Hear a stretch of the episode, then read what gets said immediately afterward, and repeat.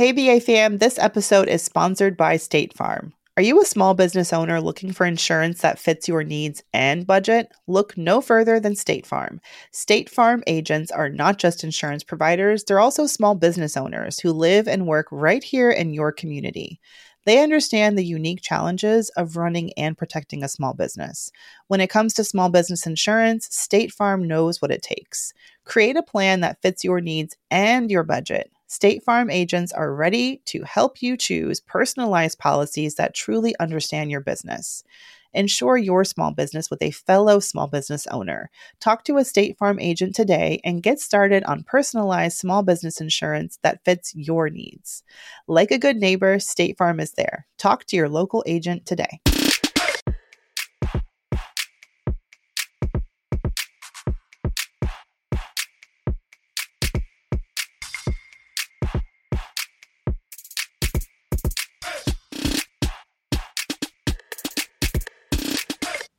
Hey, hey, hey. Okay, obviously, this is not Tiffany. This is Mandy. I'm filling in tonight. Tiff and I will be back together for a brand new episode next week. We're just taking a little bit of time off this week. You guys continue to send us your questions at brownambitionpodcast at gmail.com. Hit us up on Twitter. We're at the BA Podcast on Twitter and at Brown Ambition on Instagram. I wanted to introduce a really special episode of Brown Ambition this week, a look back at one of our top five most popular and one of my personal favorite interviews we've ever done on the show. She's the co founder of one of the most dominant brands in natural hair care today, Miko Branch, who joined us a little under a year ago to talk about how she and her sister built one of the most dominant brands in natural hair care out of their apartment in Brooklyn. And now, without further ado, here's our interview with Miko Branch of Miss Jessie's Hair Care.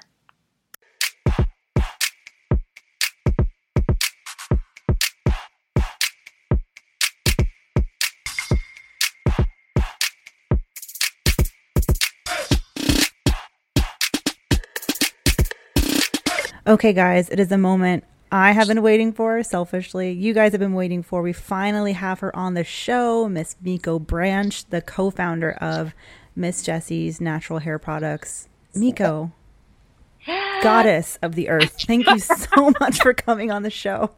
Wow. Mandy, it is so good to talk to you. I, I, understand you are a curly girl and Tiffany is one too, so I'm happy to kick it with you ladies about all things curls, kinks, and waves.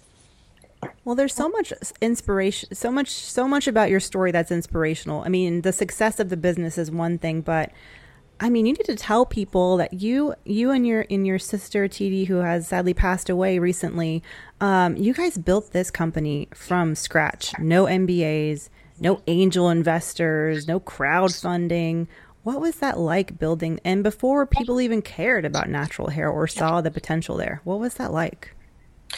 It was two sisters just uh, making it happen, uh, making ends meet being innovative, uh, being um, just teaching I against the world. That's what it felt like. And um, I don't think we really lifted our heads up to understand what we were doing at the time, but we did. Uh, it was clear to us that we were coming up with something that was going to be useful. So that made us feel really good. So it was actually fun while we were building. Did you ever, like, when realize, realize whoa, whoa, like we have something here. You know, like, uh, like you know, like the uh, like I made it moment. We were like, wow, like we're really doing this. Like, was there like a moment, or was it kind of gradual? Mm-hmm. Well, Tiff, uh, Tiffany, there were many moments. There were many aha moments, and uh, some of the first aha moments came when we uh, discovered that we had curly but not kinky hair. And that discovery for me was at bath time with my son while we were struggling in our business. My son splashed all around. I'm a single parent, and it was very um, important for me to be in his life. So I did hair in the house, and I was also his mom in our house. And uh, I gave him baths on the fourth floor. He splashed around, and I could no longer keep my straight styled hair straight. And I just had to embrace it that started a conversation and in that moment i knew we had something Um, and then, you know, we had other aha moments with the product, um, but that was our very first understanding that it was going to get interesting. And you started doing hair, so you were always, you know, in your heart, you were a stylist, but you, you went through, you went, you were going to go to fashion school, right? You went to FIT before mm-hmm. you went to beauty school. How did you, I mean, how, what was it that was driving you or making you think that, nah, maybe not hair isn't for me. Maybe I should do something like go to fashion school? Well, when I went to FIT, uh, it was it was very um, unpleasant. It was not a fun experience, and my education at FIT made it very clear to me um, that this was something I did not want to do. So uh, the moment I graduated from FIT, um, I, I signed up for hair school and I understood that it's time for me to do something that I like. So I, I ran to hair school and I went to uh, school on 34th Street in the city.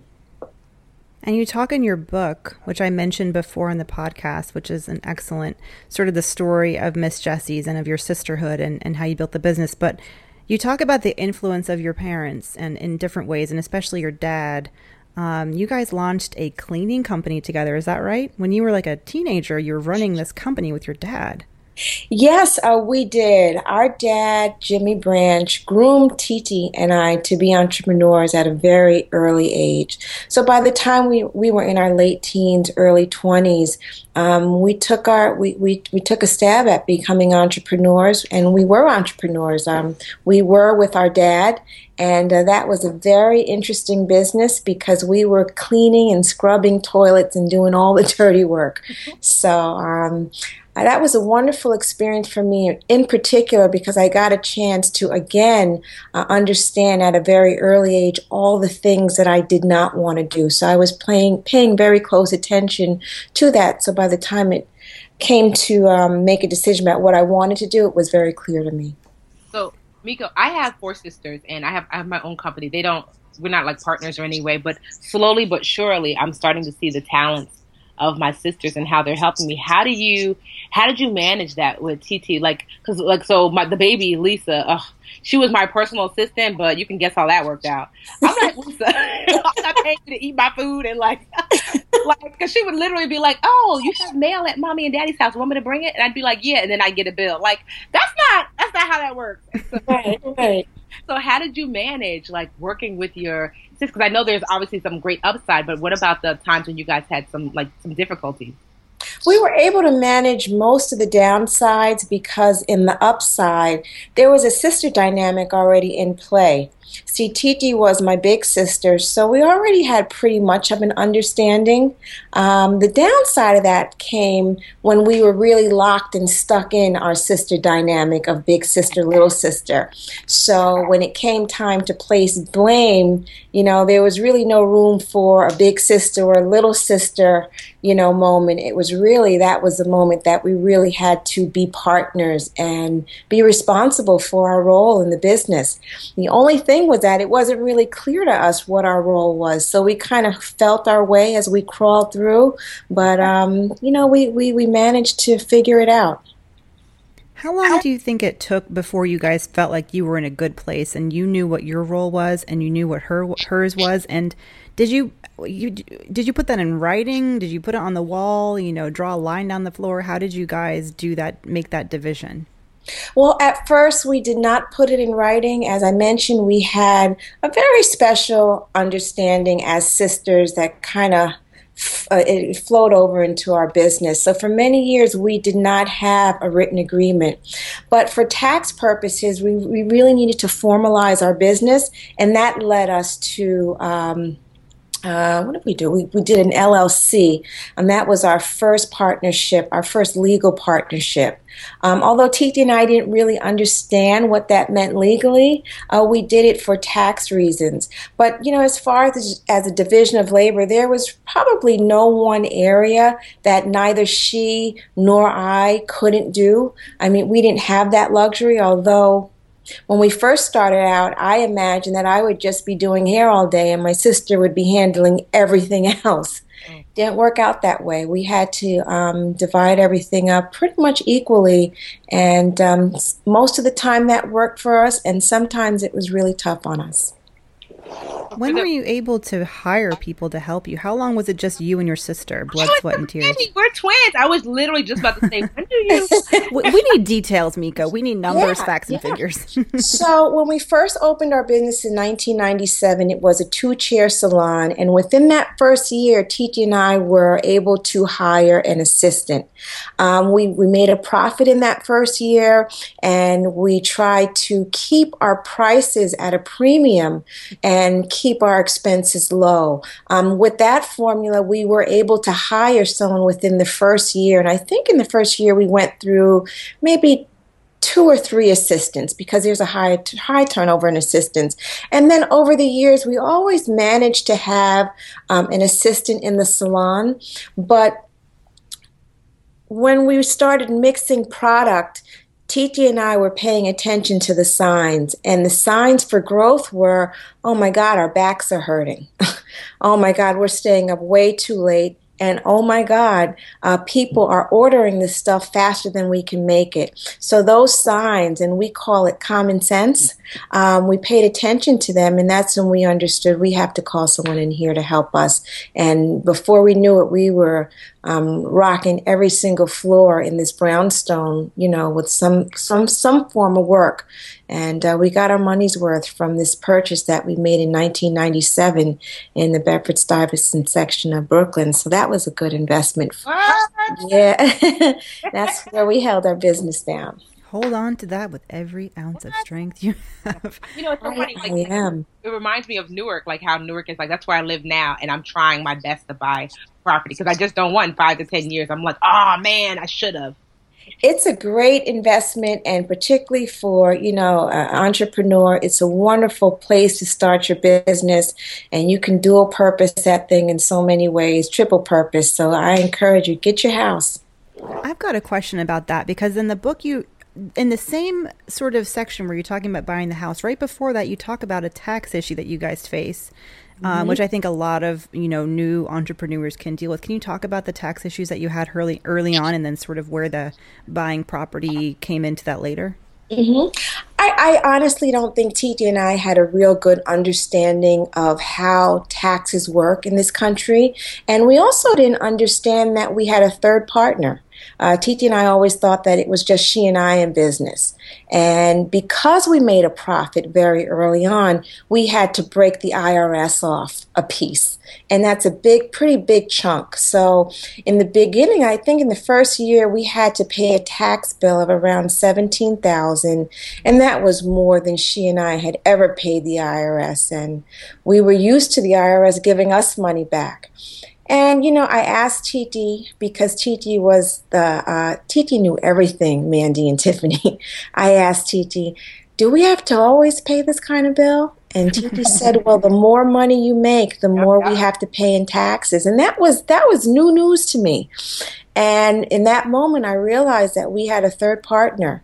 So I, I said, Titi, isn't there uh, a thing where if you buy a house, you have some expenses, you can offset some of those taxes? And she said, Yep.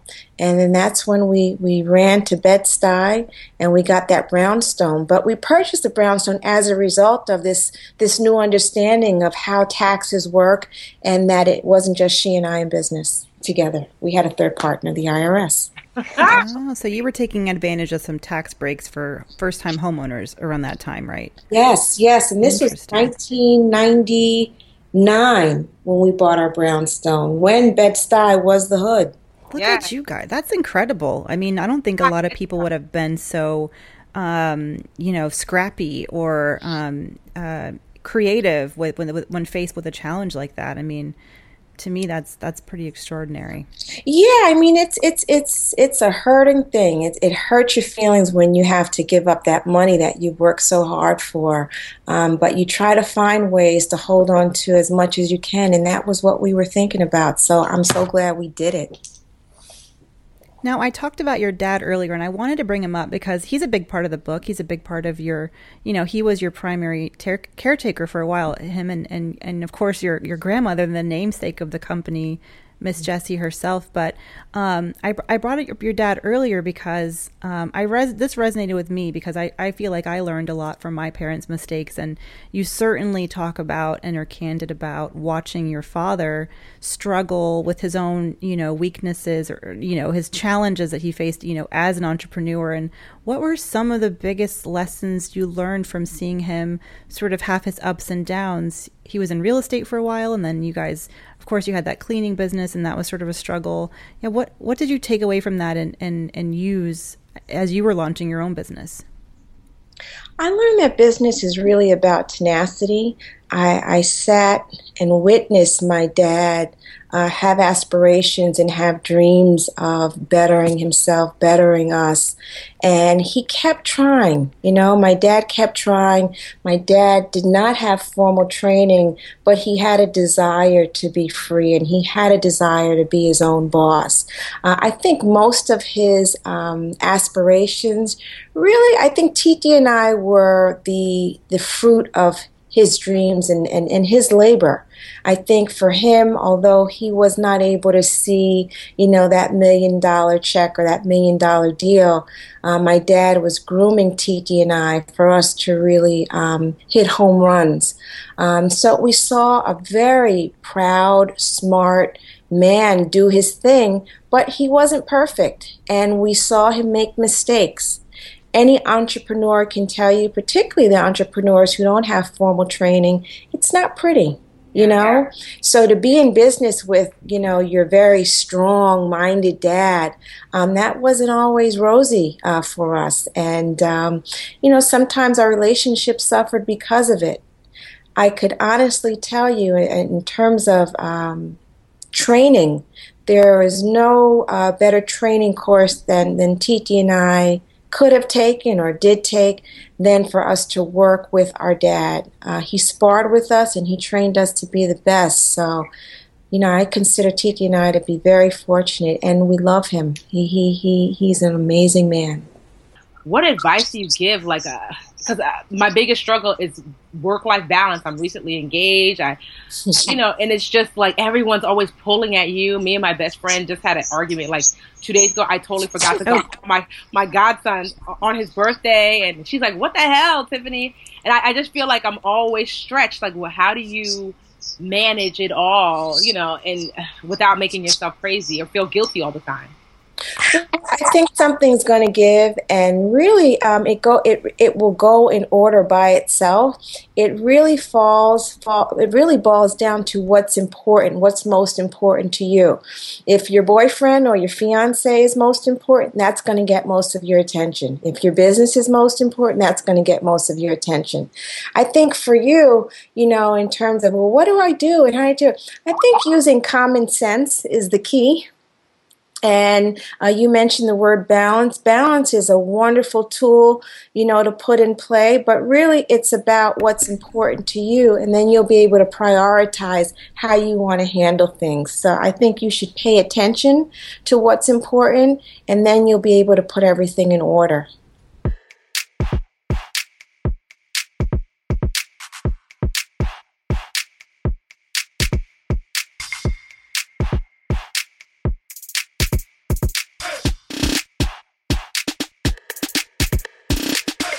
Hey, BA fam, this episode is sponsored by State Farm. Are you a small business owner looking for insurance that fits your needs and budget? Look no further than State Farm. State Farm agents are not just insurance providers, they're also small business owners who live and work right here in your community. They understand the unique challenges of running and protecting a small business. When it comes to small business insurance, State Farm knows what it takes. Create a plan that fits your needs and your budget. State Farm agents are ready to help you choose personalized policies that truly understand your business.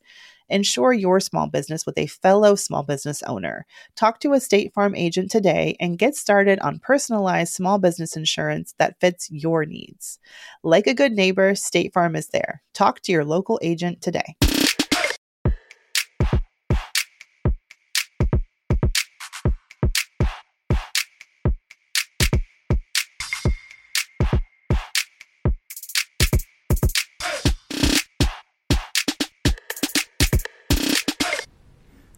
Have, I mean, you have a you have a son, right? Uh, he's uh, how old? Teenager, right?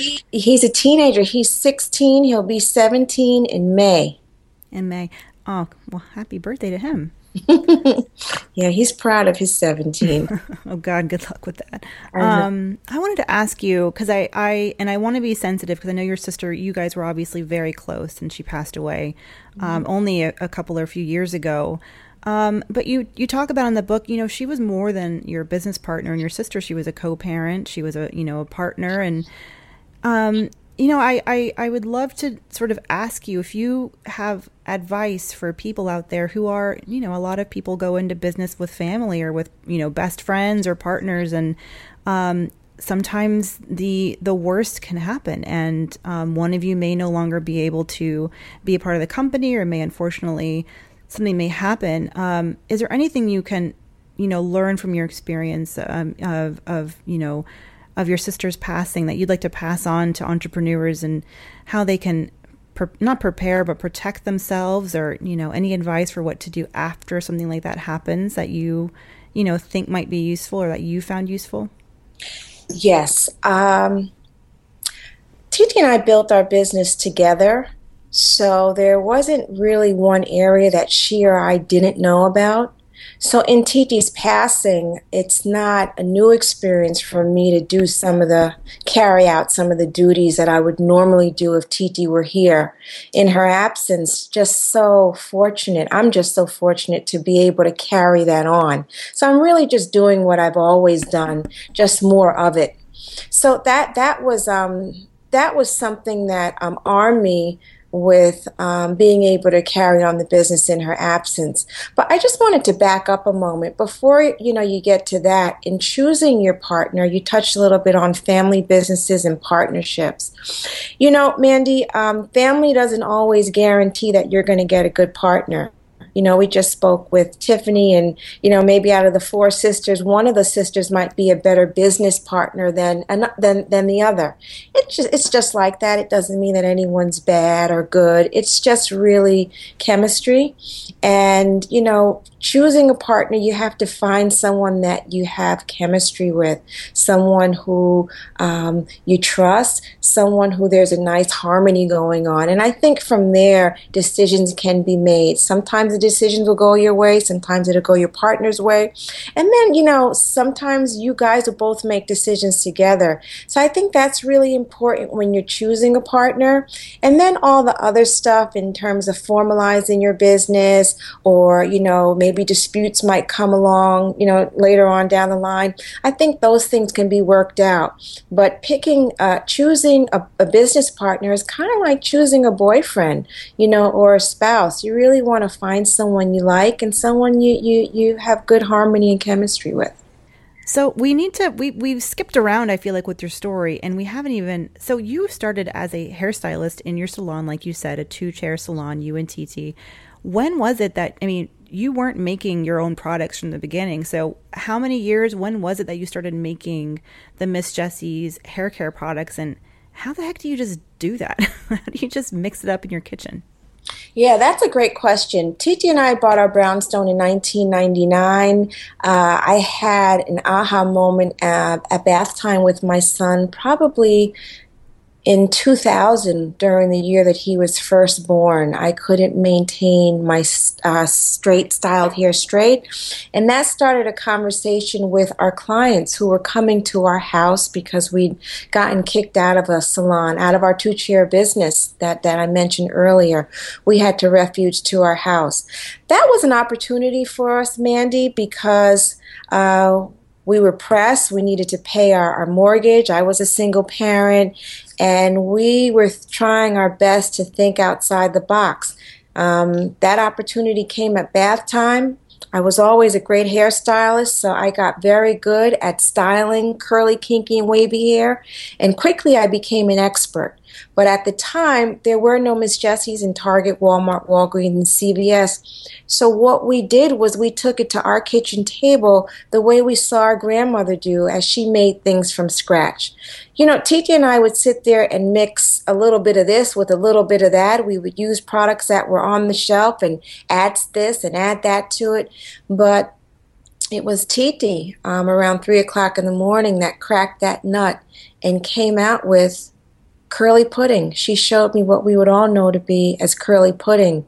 And uh, that product was a wonderful product because it did everything it said it was going to do. And the good news is it did it without chemicals. So that was a new discovery, particularly for the woman with the tighter coil curl. And not only were Titi and I, you know, whipping up curl magic at our kitchen table, but before we knew it, not only were we, you know, offering solutions for women and their hair, we, we realized that we were helping to restore um, maybe some esteem that maybe had been bruised over the years, either intentionally or unintentionally, you know, and we were told that maybe our hair was bad and not good. So we were doing a lot of things at once, and it was a labor of love. And um, slowly but surely, you know, we built our business and tried to do the best work we could with service and product you know what really touched me is when I went natural, like nobody was really going now. And I have like my parents are both Nigerian, so I have like really tight kinky curls, like mm-hmm. you know, and when I went natural, there was like I was just literally just typing stuff on my computer, using honey in my hair, using anything that you know anyone you know uh, shared. I think, it, like I said, it was Nappturality was literally the only website and so I'd be like making like products in my kitchen and then my hair would look crazy. And I'm like, I don't know what to do. And when I, I couldn't believe when I saw your products, I thought, wait, someone's actually making something for like for us. It blew me away, honestly. And it's, it's surreal to have you here because, and I just want to thank you for that because when I went natural, people would tell me why. I remember my mom telling me, I guess you never want to get married, huh? Oh no. Yeah, and I was like, really, mommy? Because you know, like natural hair was not. It wasn't like now everyone's doing it. It's so cool, but back then, it wasn't something that that you know that women did without ridicule. You know, women with older black women would stop me on the street and say, "Baby, you so cute. Why would you do that to your hair?" I'm like, "Do what? It literally grows like this. Like, uh, like talk to God." Yes, exactly. Exactly. Bring it up with Jesus. You know. so, like, what? I mean what made when did you kind of realize wow so many women are are needing this? Was there a moment when you were just like i remember like uh, uh watching this like story with lisa price when she realized whoa that like oprah had ordered her products. But when did you realize like wow we really hit on a nerve here that this there's nothing like this out here for women with hair like ours well, um, our products came out during the time that women just started a conversation um, online, and at the time they were called chat rooms. So, you know, some of the sites you visited are are are where many of our customers came from. And because women were chatting, if, if we got a customer here, we would actually post before and after pictures and we would share that information and then they would share it and it would go up on these message boards. And before you know it, before we knew it, our phone was ringing so much we couldn't, you know, there wasn't enough hours in the day to take on everyone. So the, the booking, you know, was way far out so we can accommodate all the interest. But, you know, Titi and I understood that women with a tighter coil curl, there was nothing for her in the market. There was nothing speaking to her. There were no real, you know, solutions. She had to go online and try to find someone to have a conversation with. And that bath time, it just, it was right on time, you know. Um, we didn't intentionally, um, you know, set out to create products like this. It just kind of happened uh, while a conversation was going on, and also during the time that the internet really just started to kick off. So I think we were blessed and uh, we were just armed with the right information and the right intention. And I think that combination put us in a position where we were able to be helpful. Now, I'm going I want to talk a little bit about the business side of things. So you you create this amazing curly pudding. You are excited. You've maybe you know went out and got some packages and you started bottling it up and sharing it around. But how do you go from that? I mean, did you did you need investments eventually? When did you go big leagues and and how did you sort of bootstrap um, mm-hmm. the venture? Because like you said, you had a son to raise. You were you had a mortgage. You had bills. Um, mm-hmm. Yeah, can you kind of uh, uh, speak about that? Yep. So early on, uh, Mandy, Titi and I uh, learned a, a, good lesson. It was a hard lesson. We learned that it is in our best interest to have a manageable business.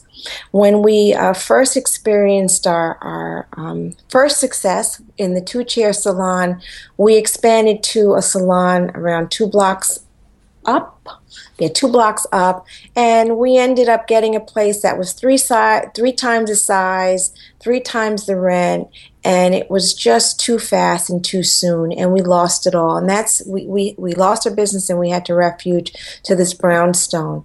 I mean, that failure later turned into a success but there was a lesson that always, you know, stuck with us, and we understood that we needed to have a manageable business. So what we did was we kept, we put a premium on our services and our products, and we tried to keep our expenses down. So Titi and I did a lot of sacrificing. Although I was a single parent, you know, Titi and I, we were roommates. We shared the same car. We shared clothes. Uh, Titi co-parented with me. Um, during the time in, in, in the 90s, that was a very exciting time in New York City.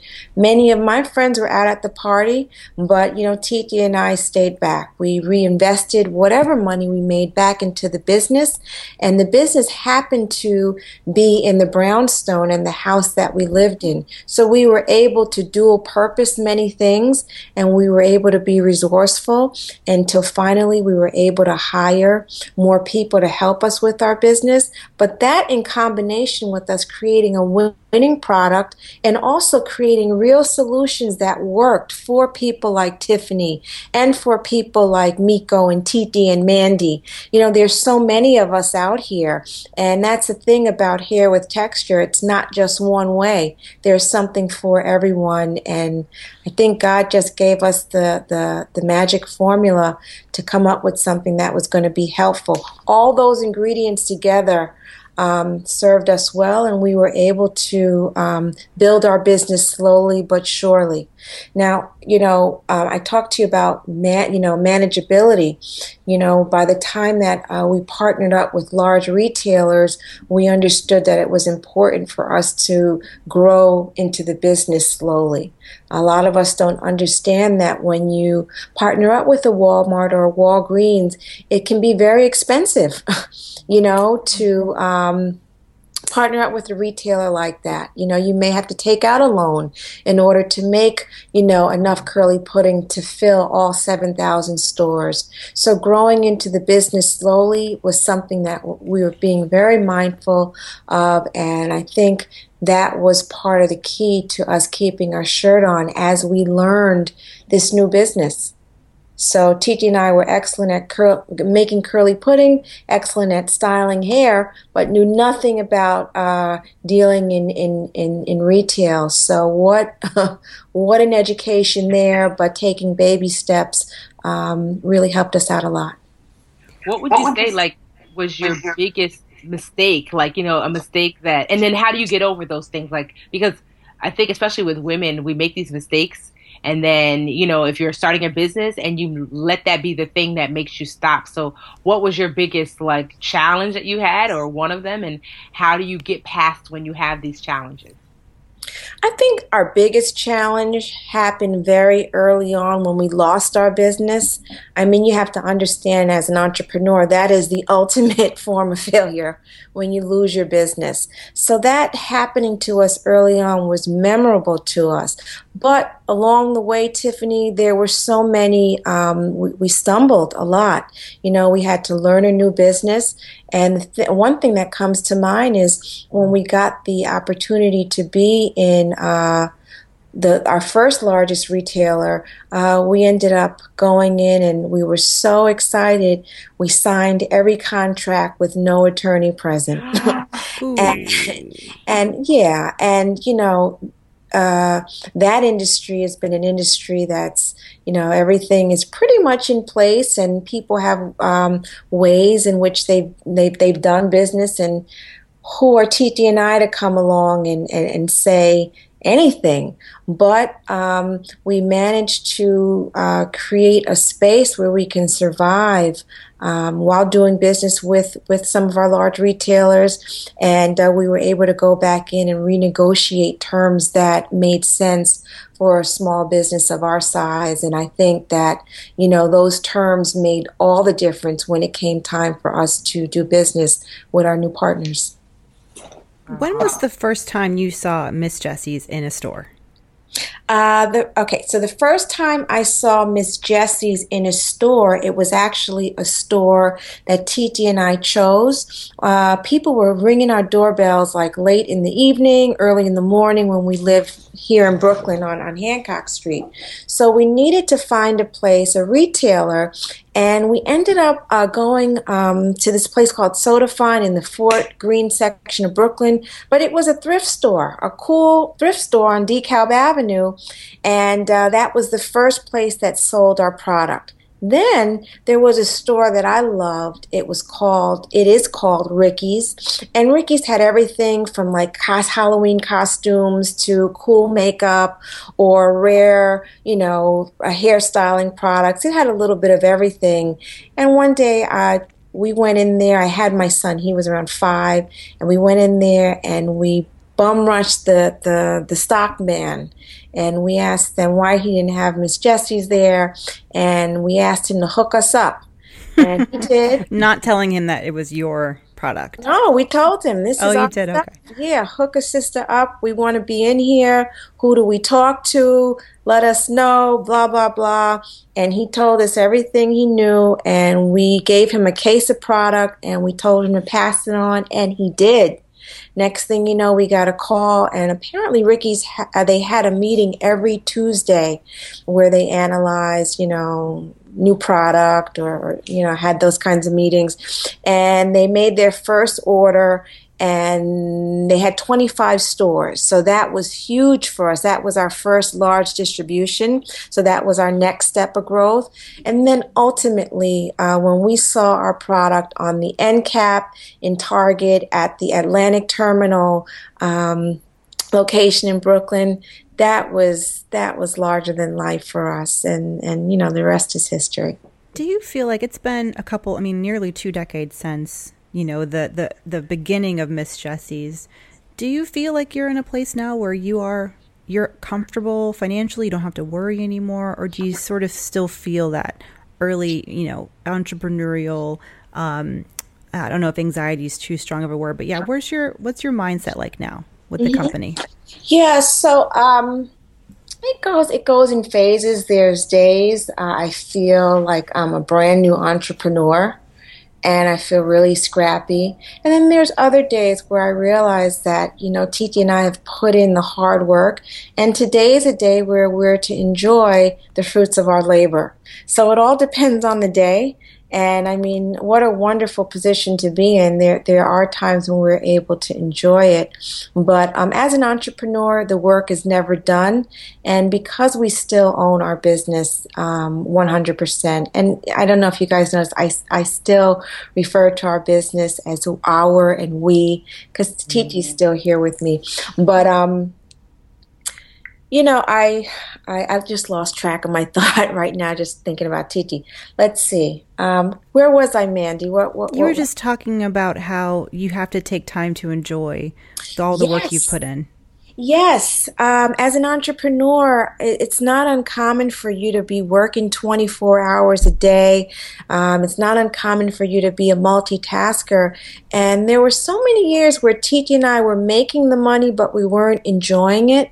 Mm-hmm. And um, now, particularly after Titi's passing, I make happiness and health and um, enjoyment a priority uh, right up there with business because, you know, business can be good one day and, and be bad the next. And, um, you know, while you have it, you have to enjoy it. So, um, I have, you know, I'm, I'm fortunate to be able to pick my mood, you know, depending on how the day is going. What's that? What's your guilty pleasure? What do you like to treat yourself to? Oh my God, I love to eat. Girl, join the club. I respect you so much more. Oh, I love to eat and I love sweets. And you know, I you know, it's not just eating just to, you know, do something. Like I really enjoy like textures and, and flavors. So I really enjoy the experience of eating. And um yeah, that's that's my thing. And I don't I don't I love salt and I love sugar too. So. I love the whole thing. So back to this thing about health. How do you balance these things? I know, right? well, you know, it's so it's so funny. Um, I've been I love to walk too. So living in Brooklyn, um, we have the bridges, so I walk over the bridge. Our our business is now in the city, so it's not uncommon for me to walk over the bridge to the city and back home. Um, I try to walk in between because you know it's not uncommon for me to have you know eaten some dark chocolate with some almonds that I love. So I'll try to offset that with a good walk. And I love to ride my bike. Those are my two. The workouts and the classes, I, that, that's so challenging for me. I hate that stuff, but I try to push myself. But um, I just try to keep moving, you know, the best I can. I love that you're just out there in Brooklyn biking around. I might need to.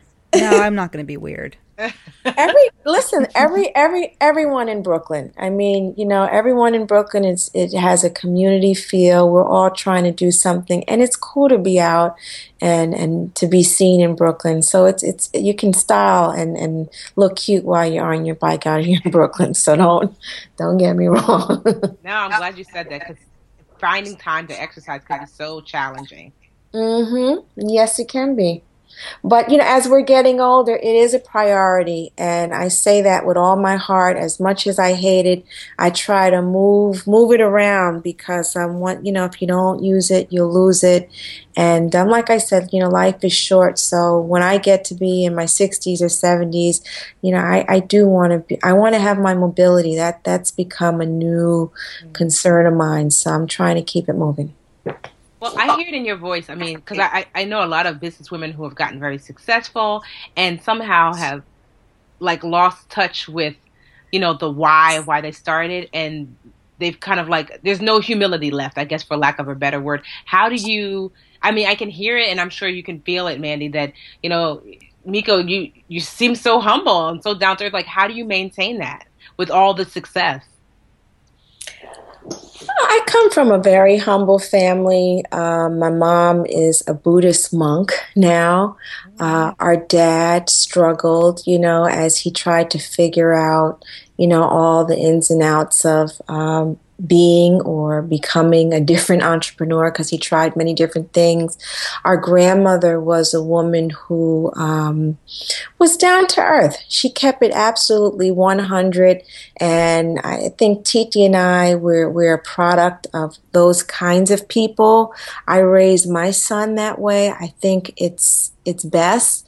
And um, I don't think money should change that dynamic. I think money is a tool um, that you can use to, to, to do many things, but I don't think that money has much to do with character or your personality or your decision making when it comes to um, many things. How about that? I feel like money almost brings out exactly who you are how you what when you put a pile of money or success in front of somebody, you'll find out very quickly sort of what kind of person they are. Um, yeah, based on how they how they use that and, and, approach it. And it sounds like you've got such a good um, sense of, of that and, and what matters and and all of that. And um, I mean, one of the things that we're candid on this show, we're very candid, almost to the point of it's it's you know it's borderline TMI, but let's be let's yeah. be real. The, yeah. people know too much. I sometimes I forget how candid we are. Yes. And then someone's like, "Mandy, I'm so glad you talked about couples therapy," and I'm like, "Say, how do you know that about my life?" Oh, so I do. I have been talking about you know, um, you know, I'm planning a wedding, and we sort of both are in. You know, Tiffany's an entrepreneur, and I'm a I'm a manager for a um, a personal finance news site, and it's you know we talk about the anxieties and the ups and downs, and um, I found this year more than ever, it's been important for me to kind of protect my brain, protect my mind, and like take some like mental self care. And I just wonder if there's anything that you do to sort of like keep your mind right, or are you always just so zen and and wise and like balanced? No, not always uh, anything. Um, I'm still growing and I'm still changing, but uh, I'm very protective of my mind and I'm very protective of my space. And um, I, I, like to choose wisely when it comes to the people that I surround myself around. I find people with good hearts, whether they're the people that I work with, the people that I do business with, in my personal relationship, it really affects me. And it, affects me in more ways than I realize. And as I get older, I find that um, it's important that I, I I'm mindful of what what who I surround myself with and what what kinds of environments I place myself in. So if I were to have any control over anything like that, I try my hardest um, to, to manage that space. But, you know, um, therapy is something that I've um, been enjoying. Uh, I've done it for the past two years and particularly after Titi died, I thought it was really important that I speak with someone. But what I found about therapy is that it's not just a place for people who um, are having major issues, challenges. Although it's a wonderful place for people if they are having those those you know those challenges. But it's a wonderful place just to have a standing appointment for you to let your hair down and um, talk about whatever you want to talk about. Um, hopefully, the person you're talking to, um, you don't have too much of a personal relationship with them where they'd be offended, although it's not uncommon for us to get attached to our, our therapist. But I found it's been very helpful to me, and it's um, therapy has helped helped me to articulate um, how I feel, what I want, and um, it's been it's been a helpful tool for me in many areas, including business. So it's a way for me to practice how to articulate what's in my mind and it made me a better communicator. So therapy has been um, it's been great. But as I'm getting older, um, I feel like I'm getting wiser because I feel like I'm able to look at things more three dimensionally, and I have more context now, and I'm able to look at things um, more dynamically. So I try to apply it as best as I can. If you could go back and talk to yourself when you were 20, maybe when you were miserable in FIT or when you were, you know, just trying to start your hair care business or, you know, in beauty school, dealing with the drama that you talk about in your book, um, some cat fights in beauty school. It was actually really funny. But um, what what would you what, what advice would you give to your younger self? I know I like I like asking people that question. I feel like it's um I think we'd all like a chance to kind of go back and give our younger selves a hug. But yeah, what mm-hmm. would you tell your younger self? I would tell a younger Miko that it's okay to be me. And uh, for many years, I felt ashamed. I felt embarrassed about being pink. I'm really, really pink and very girly. And I was raised by a dad who I think he was scared to death of my pinkness. Mm. He thought that that may have been weakness, and um, I think he didn't want anyone to really hurt me. And as a result, I think my dad might have been a little harder on me um, in those areas. So I was ashamed of, of being a girl, girlish and feminine, and some of the areas that um, I really excelled in were, you know, beauty, you know, hair, beauty, makeup. And I wish that I um, owned it and embraced it as a younger Miko. And I think that would have given me a different kind of confidence. Um, my sister was always very smart. Uh, Titi read every single encyclopedia in our house. And I think that Titi had a wonderful confidence and posture as a younger Titi because she was able to attach herself to something she was good at. And um, I would have liked to have known that it was okay for me to be me. And I think that I would have been a more confident Miko. Well, it has been such a pleasure talking to you. It has been.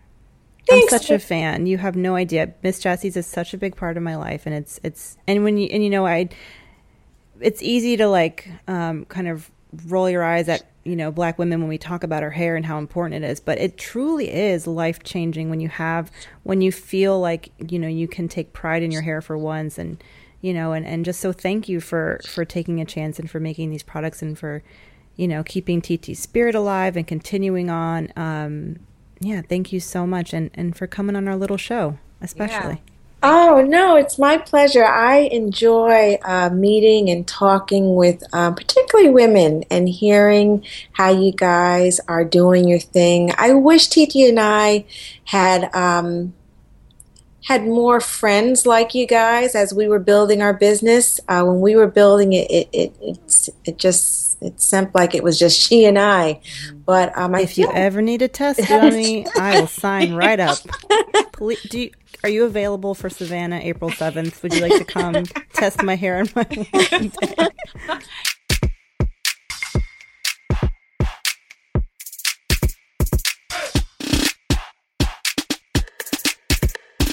Mandy, she's so sweet. Is she real?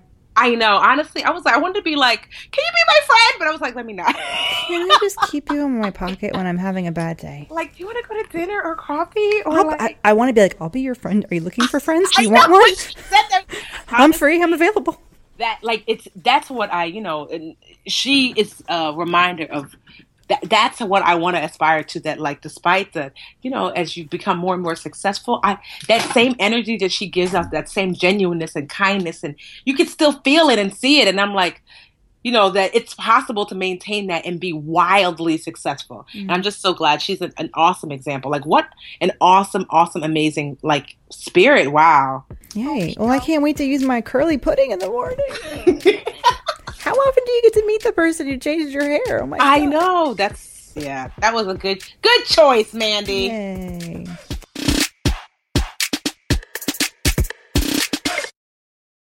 The Bigger Pockets portfolio of podcasts are worthy of your investment. We're having a real conversation as real real estate investors. New episodes available every day. It's important to buy where it makes money and not necessarily where you want to travel to. Bigger Pockets, On the Market, Rookie Real Estate, or Money Podcast. The purpose of flipping is to create more cash so then you can reinvest into other types of properties. The Bigger Pockets Podcast on YouTube or wherever you listen.